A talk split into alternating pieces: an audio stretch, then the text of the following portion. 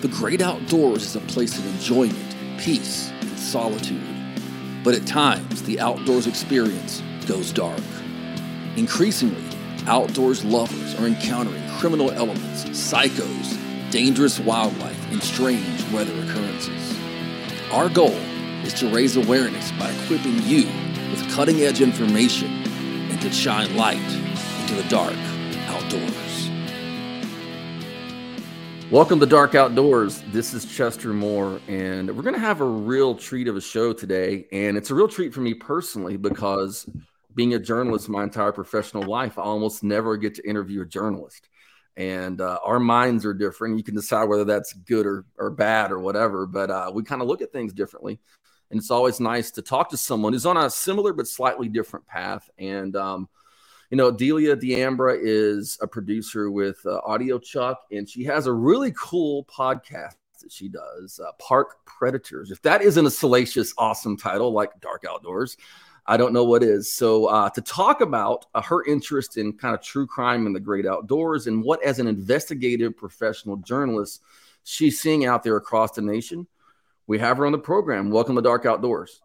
Hi, thanks for having me. I'm excited. Yeah. So, um, you know, I know you have this quest to go out and do all the national parks, and you're obviously you're from the Outer Banks of North Carolina, an area I need to go fishing at soon. And you yes. have a, a lot of great, got a great experience in the outdoors, but as a journalist. But um, what got you particularly interested in like this criminal element or these mysteries of disappearances and murders and things in parks?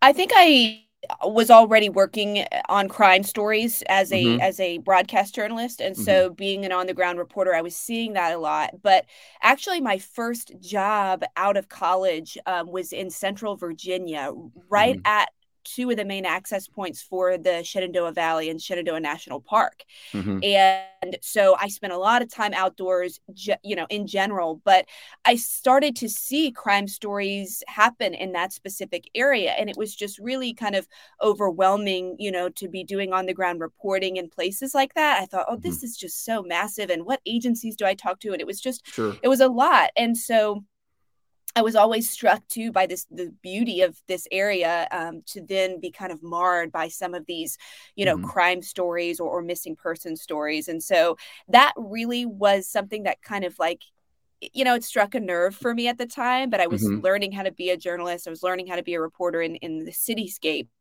Um, so I didn't get to do as much of it, obviously, as I do now.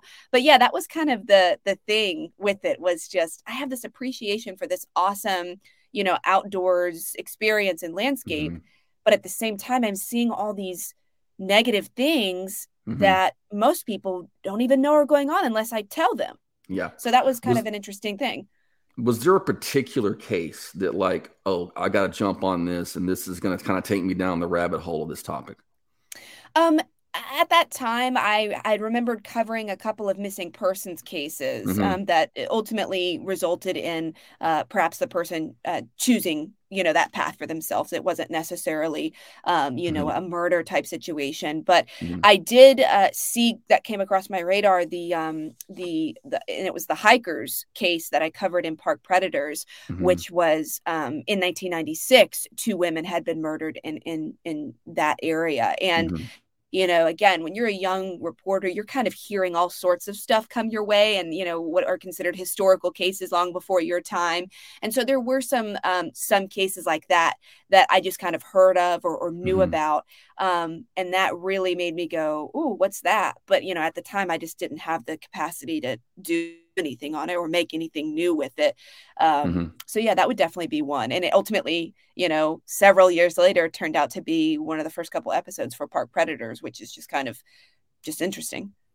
Before we get into the meat of Park Predators, uh, you mentioned something about like you were out covering these different stories and you had to ask yourself, okay, what jurisdiction am I in? Who is mm. over this particular land? Um, has that been a particular challenge when there's a case and you might have it happening in the state of Virginia, but the land might be owned by the National Park Service or a state agency? Has it been difficult navigating some of those in terms of getting information? It, it it can be, and mm-hmm. and what's interesting to me is obviously I do a lot of research based, um, you know, content production for park predators, but mm-hmm. I also do some original reporting too. So I'll just contact an agency or contact an old mm-hmm. um, official, and mm-hmm. yes, there is a very um, confusing network of yes. local sheriff's office agencies search and rescue task forces which mm-hmm. is something that i you know didn't really know about until i started doing this kind of um, journalism mm-hmm. uh, you know there's the state agencies there's the state police there's the park service there is forest service there is the yes. fbi you know so what i've come to, to to determine is that really depending on the geographic area plus the amount of resources mm-hmm. necessary is really the thing that uh, kind of solidifies what agencies are going to be the leaders of that investigation. Mm-hmm. And sometimes in initial news coverage, for example, that may be misreported. Sure. Or at some point in a case, it changes and it's not mm-hmm. really said why. And mm-hmm. then you have to look at the even further than that, if something does go into the criminal justice system, for example, mm-hmm. to prosecution, that can also change quote jurisdiction, right? You can mm-hmm. start on a state level and then it get moved to a federal court. So there's just so many things and I think that's a, you know, the average person that's walking into a nature area or a state park or a preserve is not, you know, if they need help, 911 may not take them to necessarily the person they they think like the mm-hmm. park service or whatever. And so um, that's just so yeah it's a huge beast in and of itself. Absolutely. And i found that in my own research. And uh, i do in my uh, dark outdoors kind of a lot of ongoing things that are happening. And mm-hmm. it seems to change every time you reach out to someone who is over it or who you know the person is to talk to yeah. because it shifted to this agency or that agency you know and so that's all. I always want to ask those kind of questions because when someone listens to Park Predators, they need to be able to know that there is a lot of moving pieces that mm-hmm. could make mm-hmm. something like this happen. It's not just, hey, she Googled some stuff and talked about it. Right. And and I think the other piece too is for records, right? Like I've mm-hmm. done FOIA requests. Well, FOIA I was about requests, to ask about FOIA requests. Yeah, yes. yeah. FOIA requests with the federal government or really mm-hmm. even a state government are rather can be rather lengthy they can cost a lot of money um, mm-hmm. you may get different uh, public information officers representative of where the progress of your request is mm-hmm. so that's always interesting but i will say one thing that is helpful is that older cases so typically mm-hmm. those prior to say 1990 or in the 80s mm-hmm. and 70s that are uh, no, you know have a lot of notoriety to them you know mm-hmm. the nps the fbi they have released case file material mm-hmm. um, either to other journalists or or to uh, media entities so that's really helpful um, whereas more of the local stuff right like i've requested reports from a local agency a local sheriff's office who you know maybe that wasn't out there in the public domain so really digging a little bit deeper than just beyond the okay what what sort of archive press coverage is out there that's kind of the beginning point but yeah. on some of these stories where that narrative isn't so clear or you need mm-hmm. to dig deeper mm-hmm. then it's that next layer and then there's the layer of maybe even reaching out to family and getting family to participate if, if they want to. So I think there's just a couple of levels to that. But yeah, FOIA, it's funny when I say it, I see your eyebrows rise because I know you you you get it. yeah, it's pretty crazy. Like our Texas Parks and Wildlife Department has an Open Records Act, what's called in Texas for mm-hmm. the Texas state agencies.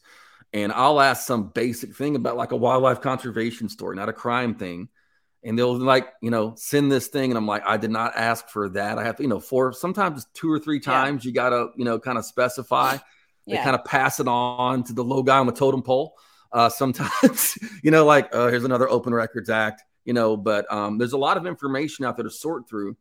And when i looked um, at your first you know the whole thing that Delia is is involved in and all these all these things of in this investigation part of it the thing that really struck me was actually the title of the podcast mm-hmm. park predators because that can mean one thing to one person right and something else to another person so tell me about the title and choosing that title yeah i chose that title when i first uh, pitched the show to ashley flowers with audiochuck back in mm-hmm. late 2019 or early 2020 mm-hmm. and mm-hmm. i kind of tapped into what you just said which is parks have predators they mm-hmm. have animal predators, but they also have what I'm seeing are human predators. Sure. And that kind of just covered this array of things that would ultimately become the content for the show. And obviously, the sort of alliteration um, was kind of key for yeah. me right like what when you're making a podcast and you, and you want it to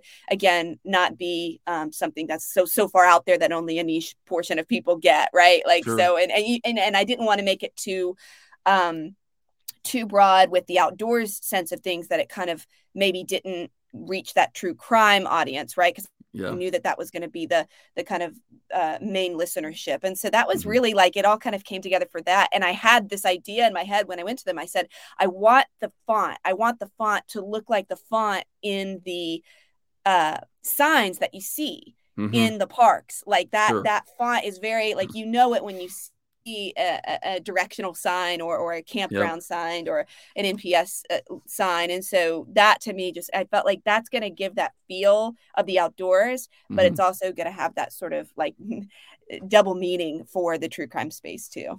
Yeah, and that was a, a, struggle with me because my journey started years back, just doing a couple of broadcasts on my mainstream outdoor radio show, Moore Outdoors. And then someone asked me at a seminar that I was doing about hogs feral hogs. What's the most dangerous thing in the woods? And without mm-hmm. even thinking, I just blurted out people. And yeah. uh, and then I did the radio thing I talked about, and uh, you know, I was like, I just really want to shine light into these issues. Oh, dark outdoors. We shine light in the dark outdoors because it covers yeah. a lot of different stuff. So, and the alliteration thing is great. So when I met my hero Stan Lee about ten years ago, um, I told I, I named use every title pretty much I have in the story has some kind of alliteration. I said Bruce Banner, Peter Parker, all that warped my mind when I was a kid. So yeah, yeah, that, you remember thought, it. He thought that was funny, but yeah. um, now Park Predators, uh, the the current episode that you have, up, the boys. Um, mm-hmm. They're really, really tragic story, and I kind of, if you don't mind, like to talk a little bit about that because there's some things that just jumped out at me on that mm-hmm. in particular cases. Can you kind of give us give us a little a little quick backstory? Yeah. So when I was initially researching David Gonzalez and uh, Samuel Boehlke, mm-hmm. um, I realized they were similar, right? Because of the mm-hmm. victimology. Yeah. Um, they were both on the west coast of the United States, but I knew that they were separate cases. They obviously happened years apart. Yep. Um, but what was sort of disheartening to me is that there wasn't a whole lot on either one. Like there was enough, mm-hmm. but typically I, I like the Park Predators episodes to be a half hour to 45 minutes. Yeah. And so I didn't want to dis discount the, the amount of time, but I wanted to make sure I did as much research on these stories as possible. Mm-hmm. So I mm-hmm. said, let me combine these into a single episode because they really do touch on um, obviously si- similar victims mm-hmm. and i just felt like it would really resonate with parents mm-hmm. um, and, and to hear two stories back to back of young boys vanishing mm-hmm. i thought that's a, a, it's a sad but a a reinforcing reminder right of just how mm-hmm. quickly this can happen and so i just felt like stacking them like that was going to be really um, the way to go about it mm-hmm. but i think what what even was more um, what brought me to them is the fact that like I am a new mom. I have a young son. He's 16 mm-hmm. months old. We are mm-hmm. outdoors constantly. We were just hiking in Tennessee and I mm-hmm. just mm-hmm. I had him in a little carrier because he still fits in that and I thought he's with me. He's so close to me. I can hold him. He's not going anywhere. But that's not always going to be the case. Sure. And um so I think those sorts of things kind of all brought it into it and then you know there was enough out there material wise to be able to feel like I was doing the stories as much justice and and advocacy as I could uh, where mm-hmm. they sit right now. Now, when there is this um, uh, this these cases, especially with children, you know, there's a lot of uh, there's always a lot of of chatter out there about you know immediately what happened. I mean, mm-hmm. was the parent did they do something? Is it uh, mm-hmm. you know was it a, a, predator like a mountain lion or a bear? Mm-hmm or was it like a human predator? And in the Gonzalez case in particular, without giving people too much about your episode, yeah. I know that later on, you know, there it's was out there. They can yeah, listen.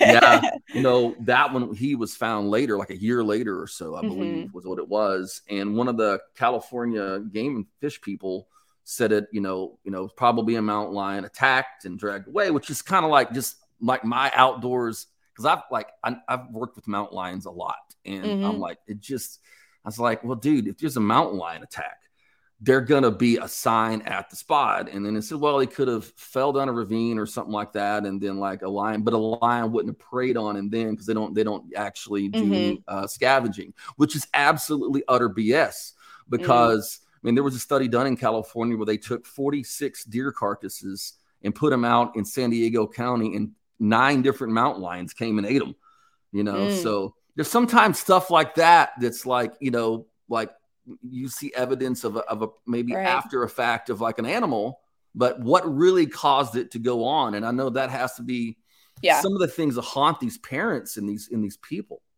Yeah, and and that one in particular, like I feel like in now in, in several episodes of Park Predators, like that mm. sort of investigative theory comes up. Like, was this an animal attack? Yeah. Because it's obviously mm-hmm inherently possible right with, sure. with most things that happen in the woods and mm-hmm. and we know particularly in and around um you know high population human activity areas that wildlife in those areas often becomes accustomed to that so so their their mm-hmm. their fear right like yeah. for bears for example like mm-hmm. they're just there because they know food's there so so there is that that piece of yes mm-hmm. animals can come in contact with humans um but to your point i think the big thing with the david gonzalez case is that that initial yep. vanishing and why there's no indications or signs of an animal attack. And I actually think about it was a news story, I think just a, two or three years ago out in Colorado. This young boy was playing in his family's backyard and he mm-hmm. survived. A mountain lion came, mm-hmm. grabbed him, got a hold of his head, and kind of dragged him mm-hmm.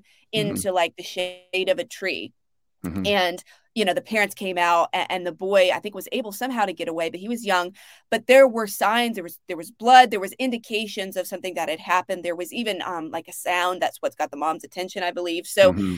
and and so i think about that and i and i kind of go somebody so, I mean, there would be something there, right? That would prove that doesn't mean that that didn't occur later mm-hmm. once mm-hmm. his his body sure. is somewhere, unfortunately. Yep. But yeah, there's that piece of it. Um, and then we know in that case that I believe uh, either the day or in the days prior, there had been a sighting mm-hmm. of a, a, a large, you know, feline predator mm-hmm. in that general area, mm-hmm. and they move fast. But yeah, it's it, that was one of the cases. This case was one of the ones where that that animal theory.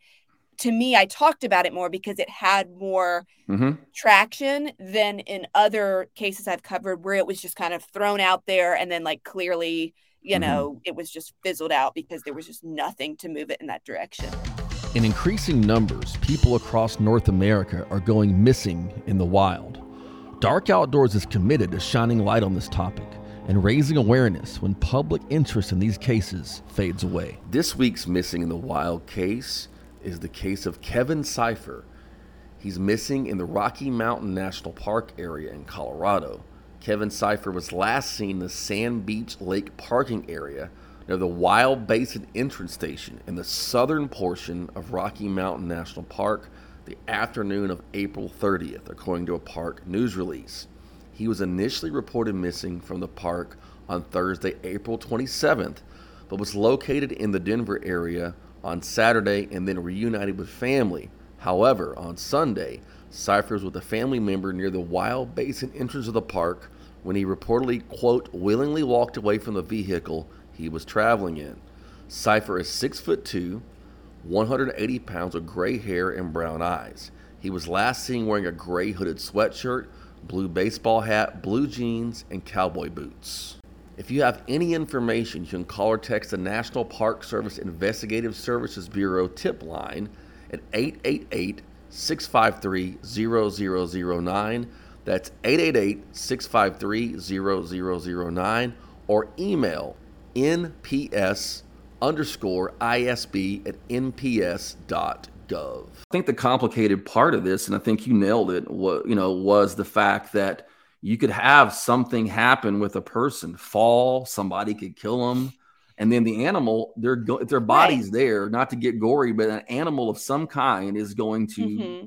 eat the body you know and um, so that's what was the one thing like they don't scavenge they don't yes they do scavenge it's they're not primarily a scavenger but especially in areas where you got 30 million people like california and you have mm-hmm. a growing mountain lion population there's a lot of free deer on the roads smashed and stuff like that right. that are easy prey and so you kind of have things like that. But I think just following and listening to other clips on shows and things, some of these disappearances and things you talk about, it seems something that interests you, and I think it may probably interest all the listeners out there, is how quickly some of these disappearances can happen. I mean, within right. a minute, three minutes, you know, and someone can be completely gone. I mean, yeah. that that to me is the haunting part of this.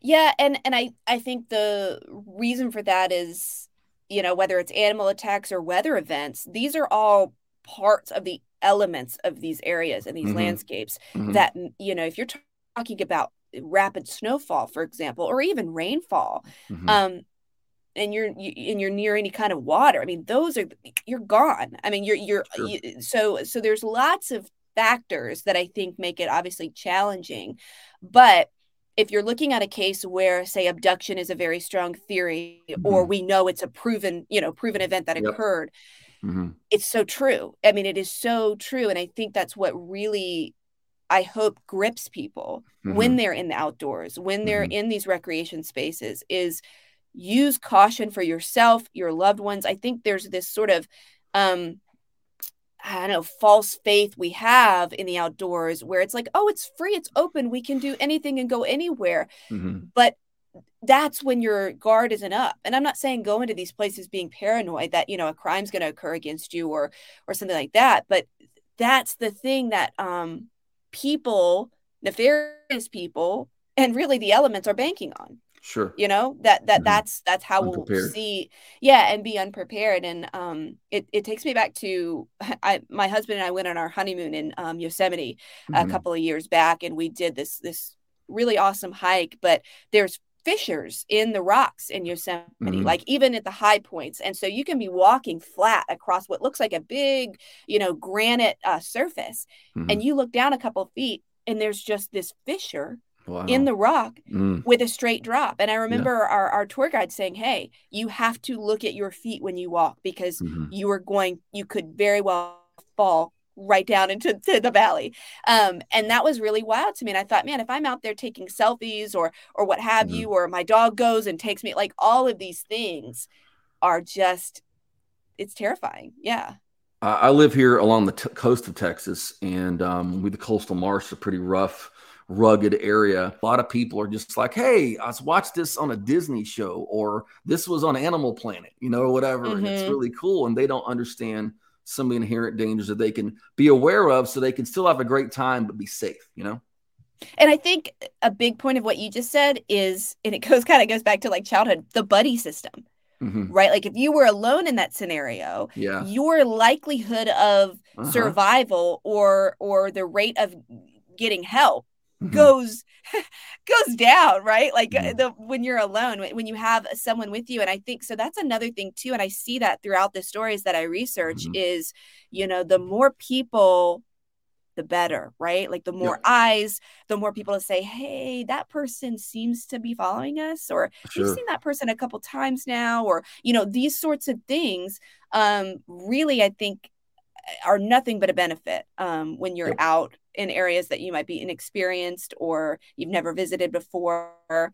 Also, doing your research before you go. I mean, that sounds like you know no, a, a, commercial for a tourist bureau, but I mean the, the the sites for some of these places are so well versed in where to go, what to do, mm-hmm. directions, mm-hmm. closures, right? Like where you can't go, where you know, and and why. And so I think that's really important for people to know and and i think you know nps and state agents stuff they do their best right? Like they are mm-hmm. on social media and stuff like that but i think really we have to like self-educate our you know ourselves. Sure. Um and i think that's really important. That's something that again i don't none of the people i've covered do i fault them like these these folks are victims because they're victims but in general people uh, you know as society we should be educating ourselves before we go into these places where truly we we don't belong. Like mm-hmm. people uh, are supposed to be you know with other people. I, I think in some ways like it's beautiful and it's wonderful but there there is an inherent hey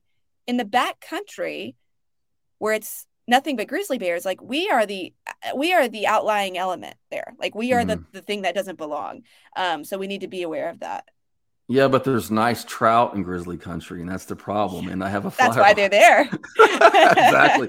Um, and I actually, you know, I send a PDF out to people on my survival tips and just safety stuff. And one of them is, you know, make a plan, research. Mm-hmm. And I had to do that myself. I'd, I'd, scouted a place in Yellowstone a few years back, and I knew there was a bunch mm-hmm. of big Yellowstone cutthroats I wanted to catch. And um, but there had been a grizzly seen fairly close. And when I got there, I realized the shoreline uh, the stream was about mm, 15 yards from the brush line. That means if mm. a grizzly mm. popped up, it's not going to be right. a half mile away. It's going to be right there. So yeah, I did the right thing and went somewhere else. And, I know. uh, yeah, that's what I had to do. But you know, in Park Predators, I mean, of course, people a lot of times want to hear about you know the ones that are probably involved with a human, a serial killer, right. an abductor. Right. Have there been any particular investigations that you have done on the human predator side or suspected human predator side that really just sent chills down your spine? Oh, absolutely. I mean, I think the one episode that sticks with me, if we're talking about specifically a serial killer, is um, the predator from season one of Park Predators. It's the Cary mm-hmm. Stayner episode. Mm-hmm. Um, he had multiple victims, mm-hmm. it, very well possible had more victims than than we know of. Mm-hmm. Um, just the whole story of those young women uh, and one of their moms, and then someone who actually worked in Yosemite National Park. This was back in the the late 1990s, I believe. Um, mm-hmm. Just heartbreaking, heart wrenching. But I have personally been to Yosemite, and I have seen these these places that mm-hmm. they were at, and I just thought, man, like they just didn't stand a chance against this person mm-hmm. and this person was truly truly evil um and so that one was really hard because it, it was just you saw this life of a person mm-hmm. and the fracture effect that they had on humanity yeah. and on people's lives so that was very um that one was very involved and also kind of odd that his brother Steven Stayner, was sort of a like sort of this American icon um mm-hmm for a period of time after surviving an abduction, which is just like just the whole the whole circle of that family was just that's unreal. Wild. Yeah, yeah, yeah. It's so wild. Um, but then you know there was another one, um, the hunter. Um, that that episode was another serial killer as mm-hmm. well that operated in in Florida and um, I believe Georgia and just w- what that one really bothered me the most is um, he was sort of a transient floater type individual mm-hmm, mm-hmm. who just went to these places and and murdered people and there were so many instances where maybe he was pulled over or he did speak with law and he just slipped through just slipped through the cracks because he's this sort of person that no one really wants to spend much time around and just kind of say i'm mm-hmm. done with him mm-hmm. whatever and that and i thought man how many lives could have been saved if just one interaction had gone differently and that one really made me think about when we're places and you know that that hair on the back of your neck stands up about a person mm-hmm. that doesn't mean you you you you know you behave terribly it just means that you are aware of that and if you mm-hmm. see something say something and and stay on it um because if that had happened in that case uh it, it could have saved lives and so that one was just a reminder of like when you get that sketchy vibe mm-hmm. that's for a reason yeah, you know, I had the true, first episode. It's true. It's true. the first episode of Dark Outdoors, I had Stephen Michaud on, who sat across from Ted Bundy for six months mm. and interviewed him. And um, you know, Bundy did a lot of his deeds. He took him into the outdoors, and I asked him like if I ran into like Bundy was alive, and I ran into him going in the backcountry fishing or hunting or whatever, and I confronted him. He started, obviously, if he was hurting someone, I would confront him. Would he strike right. back? He's not. Nah, he's a wimp. He would have ran because you're a man and you're look like you're probably bigger than he was. Mm. He goes, then he clicked, and this I get chills right now. He said, but if you were a woman, he could not have helped himself. And he yeah. probably has fantasized about doing this since he was a kid, whoever this predator is. And there's mm-hmm. this element of some of these people. I mean, the, the, word predator is used, but can you kind of expound on the human element that some of these people are literally not just randomly going to kill, but literally purposely being predators, not like they're just finding someone and whatever. They're out there hunting people. Yeah, and you know, I don't like to dwell too much on serial serial, serial sure. killers because I don't like to glorify anything that they've done. Yeah, me but I will say this mm-hmm. from having done this show is um, it, time and time again with these cases, specifically in the outdoors, these are individuals that are extremely familiar mm-hmm. with the landscapes or the routes to the landscapes in which they are either committing their crimes, mm-hmm. stalking individuals, or covering up their crimes. Mm-hmm. Um, so, meaning that the crime didn't occur there, but they use it mm-hmm. as a dumping ground, essentially. Mm-hmm. Um, so, eh, for me, what I see is uh, a lot of familiarity in that individual and what does a natural predator do mm-hmm. in their environment right mm-hmm. like mountain lions and and um, rattlesnakes or, or whatever mm-hmm. uh, that that animal is they are inherently you know adept at navigating and mm-hmm. going back and going back and going back to the places that yep sustain them. And that is so apparent in these uh, pattern human predators with mm-hmm. these cases. Um, the backpackers episode from Park Predators last season um, mm-hmm. in Australia, perfect example. Um, Belanglo State Forest. Um, or state park that that is just i think it was seven victims in total maybe 9 mm-hmm. um it just is is so pattern Mm-hmm. Um, and to me, that's what you see reflected in a real predator mm-hmm. is that returning, that ability to to navigate and, and knowing in. where place and blend in. Um, and while we're speaking about that, I think when you talk about these parks that are perhaps maybe not as remote, that are more mm-hmm. tourist filled, so like the Yosemites, the Yellowstones, the Rocky mm-hmm. Mountain National Parks, those sorts of things. Um, part of the camouflage of these individuals is to be like everyone else there. So they're mm-hmm. not necessarily going to be the loner off freaking everybody out. They are perhaps someone who knows their mm-hmm. targets are going to be dog lovers. Their mm-hmm. targets are going to be photographers. So what are they going to do? They are going to mimic that to have interaction with their targets.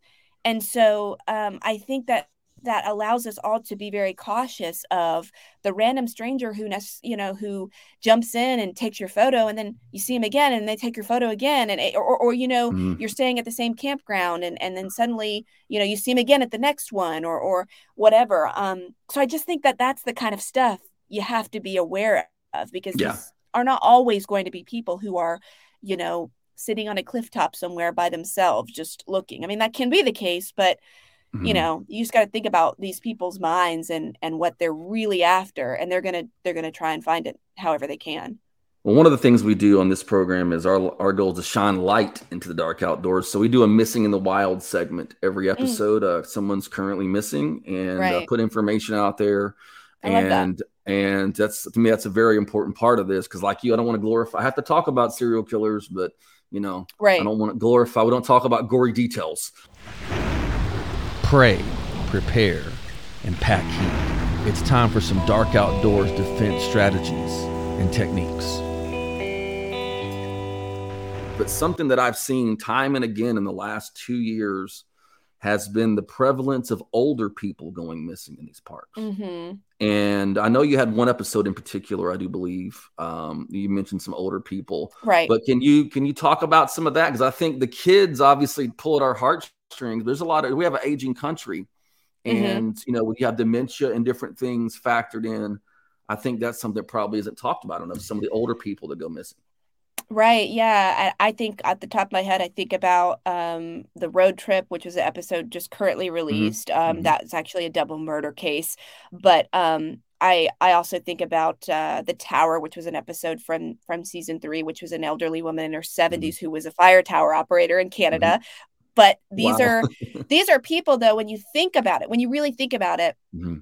people who are spending i don't know what the st- statistics are but people who are spending a long stretch of time on a trip are not necessarily 30 and 40 and 20 year olds, right? Yep, they yep. are retired individuals who have mm-hmm. their RVs, mm-hmm. they have all this time and they want to go do these things, or they finish their career, their kids are grown, and now they want to volunteer or they want to work for a park entity or, or something that they enjoy.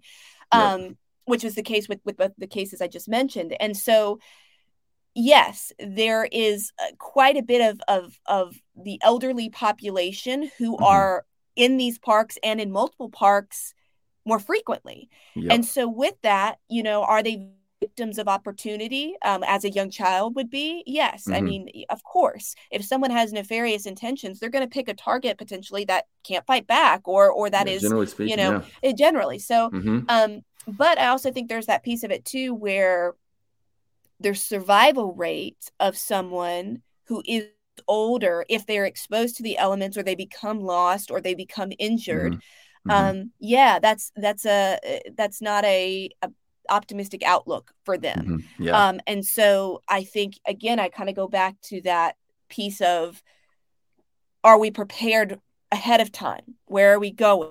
What does the landscape look mm-hmm. like? What uh, what are the things I'm going to be exposed to? What time of year am I going? Am I going to be putting mm-hmm. myself in a situation that's not ideal or that could make me vulnerable? And I, I definitely think that the older population, they're so ready to get out there, right? Um, yep. and and and and spend their time in their RV or whatever. Um, but having that kind of pre-planning. It's funny. There's a guy and and a, his grandmother that recently just finished. They visited all the national parks together. I think she's like in her in her 80s, mm-hmm. and she went with her grandson or her son. I think it was her grandson, and they like did this whole thing mm-hmm. together. But like her the guy with her is like 30 or 40 you know like so he's he's sure. a nice companion to have so then the event something were yep. to happen she can still fulfill this dream and it's still a positive experience but she's utilizing the buddy system but the buddy is also someone who is um you know uh, a bit more uh youthful in the sense that they can navigate and um be you know a protector of sorts kind of thing well, I think a lot of this roots in terms of park predators and your just love of being in the outdoors, and you have this goal of kind of like me. I mean, I love what I do, but I kept running into crazy stuff, so I'm like, other yeah. people have to as well. I know you said you're on a journey to do that yourself, to go to all the different mm-hmm. national parks. In your time in the outdoors, have you ever ran into a dangerous situation with animals or people or weather? Um, yes, definitely weather. Uh-huh. Um, uh-huh my husband and I, weather and animals, my husband and I were um, fishing down in the basically between the Florida Keys and the Dry Tortugas, which is kind of like no man's land out there. Um, yep. And we got caught in this torrential rain. Uh, bull sharks were surfacing right by our boat. They were they were taking our tarpon like right as we were reeling them in. So mm-hmm. you know, one shift off the boat this way or the other. You know, there's there's that uh, that's kind of more of an element thing. As far as people go, I mean, yeah, I, I've had um, several times where I just got that spidey sense feeling yes. about a person. And mm-hmm. there have been times where I thought, let me just take a picture of that license plate. Let me just make yep. sure. Mm-hmm. Um. But probably the, the biggest thing uh, that I was sort of aware of was um, my husband and I, when we got engaged back in 2019, we got engaged at 13,000 foot peak in Rocky Mountain National Park. Uh, By the way, I will, be, I will be in Rocky Mountain National Park what? with an expedition of kids in 10 days. Oh That's oh my, my gosh. favorite place my favorite place on the planet. So anyway, I, I had to throw that in there. there.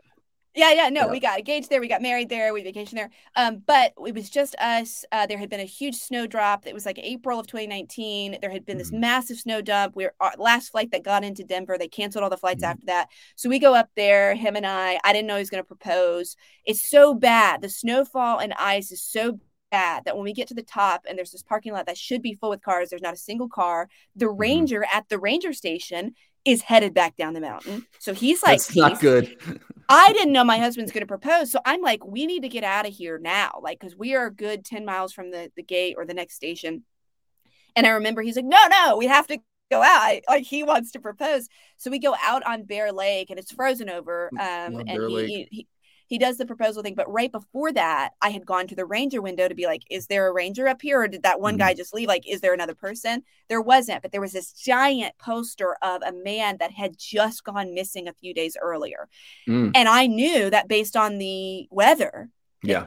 This guy is out there. He's likely not going to make it out of this. Yeah, like scary. we were in snow drifts, like at least four or five feet high. Like it was, wow. it was nutsy. And I remember this poor guy. So even though that wasn't like super scary for me, I sure. just was like, this is so real right now. Mm-hmm. Um, and it just reminded me of just like how alone you really can be. Um, but we made it and then we got married later, so it was fine. well, I'll tell you what, he's a good dude. If you, I have a, we have a youth children's ministry outreach. We work um, to cool. work with, we work with hurting children, kids that have been through trauma and terminal mm. illness, even girls that have been through sex trafficking. And uh, wow. I had a young man who went through our program eight years ago and he wanted to start helping when he graduated high school and he's an outdoors guy. So he went with me on a trip to help a young boy in colorado. We took him into rocky mountain national park doing photography. And he he's mm-hmm. from here. He's never been in the mountains. He, he sits on the top of the alpine up by uh, at that rock pass area. He goes mr mm. chester I, whoever i'm going to marry i'm proposing right here on this spot That's awesome. and I said, dude, if, if you get her up here, she's gonna marry you. I mean, it's too cool. Yeah. But uh, you know, but I think that's a great way to kind of wrap this up. Is that we have these exciting conversations because we love the beauty of nature, the mm-hmm. serenity mm-hmm. of nature. For me, I love the scenery, but man, I love seeing. I'm, i do a lot of photography and all that, right. so I'm looking for bighorn sheep and elk and moose the and wildlife, and all this cool stuff. Um, but there are inherent dangers and things like that, and um, I think it's really cool that you're taking this investigative approach and taking some of these sometimes cold cases or right. you know cases that haven't been maybe uh, spoken about enough and raising awareness to this. And uh, you know, being a younger woman here, that's also an important thing that you're doing this because I mean, a lot of the young chicks we work with, they think they're the Hulk you know gonna, you know they're gonna go out there and like nothing is going to hurt me and uh, i'm like listen to my bundy episode. Uh, but um, you know i think it's important that we all just like you said you keep talking about doing the research. As simple as going to the park website or social media. Here's what the weather mm-hmm. conditions are. Here's what's going on you know. Right. I think these are great things out there but um, just to kind of wrap things up um, before i ask you all the ways we can connect with you why should someone listen to Park Predators? Maybe someone is listening to this is they do listen to my show because they hunt and fish and they come across this stuff. Right. But um, what about Park Predators? What might like you want to take that deep dive and spend your weekend listening to listen to you talk about these crazy cases? I think it is a reminder of all the things mm-hmm. we need to be reminded of, which is yep. to be cautious for our own safety and for the safety of others. I also mm-hmm. think it's important to know about the past in order to be yep. better prepared for the future. Mm-hmm. Um, I think it's it's a, a big part of loving the outdoors is respecting the outdoors, and so that's another big piece of this as well. Mm-hmm. Um, but I think people, I think people like to listen and would if they have an outdoors bent would like listening to this podcast because it has a lot of like you can see yourself in the stories. Okay. And I yeah. think that that mm-hmm. gives life to these victims who mm-hmm. can no longer have that. Wow. And so I see reflections in myself and particularly a lot of the female victims. Yep. Because or the female survivors. Yeah, you like those. You like those stories. Yeah, yeah. And they don't get to talk anymore. And so yeah. I think that's something that is really important. And so if you're an avid uh, fisherman or, or fisherwoman or um, hiker, look at these people like you would look at yourself or your mm-hmm. colleagues and your friends that are with you and be mm-hmm. reminded that these people are real and that this mm-hmm. happens. Um, wow. And I think that that is like, that's what I want people to listen for and to take away, um, which is really important when it comes to this kind of work. I love it. So tell me all the bajillion ways we can connect with you out there on all your platforms. Yeah, so uh, Park Predators is available yep. Mm-hmm. everywhere. Um, you yep. can listen. If you want to connect with me, it's uh, Delia D'Ambra TV on Twitter, mm-hmm. um, and then I'm on Instagram, uh, Delia D'Ambra W. Um, yeah, Facebook. I mean, you can find me pretty much anywhere. I mean, if you can't find me, omnipresent in the in the social media space. But yeah, uh, yeah. The only things I'm not on, I'm not on TikTok. I don't do TikTok. Me either. Though I, I hear, I hear though that there's quite a bit of posting about park predators on TikTok. So mm-hmm. I'm always like, hey, that's great. I'm just not there. I don't see it. yeah, yeah. I, I, can't get over my first image of a TikTok dance that someone showed me, and that kind of burned me on it. You know. So right. But, uh, but thanks for what you I was going to say, if people want to know more about like the show and just the productions in general, mm-hmm. is audiochuck as well. Audio audiochuck social media handles. You're going to find everything and all this stuff that tells you about new episodes and stuff as well. Well, if you're listening to this show, you just click in the description. We'll put out uh, links and all that kind of stuff where we can find all this. And uh, thank you so much for taking your valuable time, especially as a new mom, uh, to be on the program. You're welcome. Thanks for having me.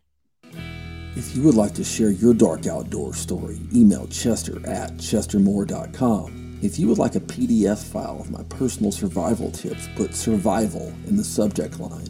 Read my wildlife writings and follow my Higher Calling Wildlife podcast at highercalling.net. Remember, never enter the wild without prayer and preparation.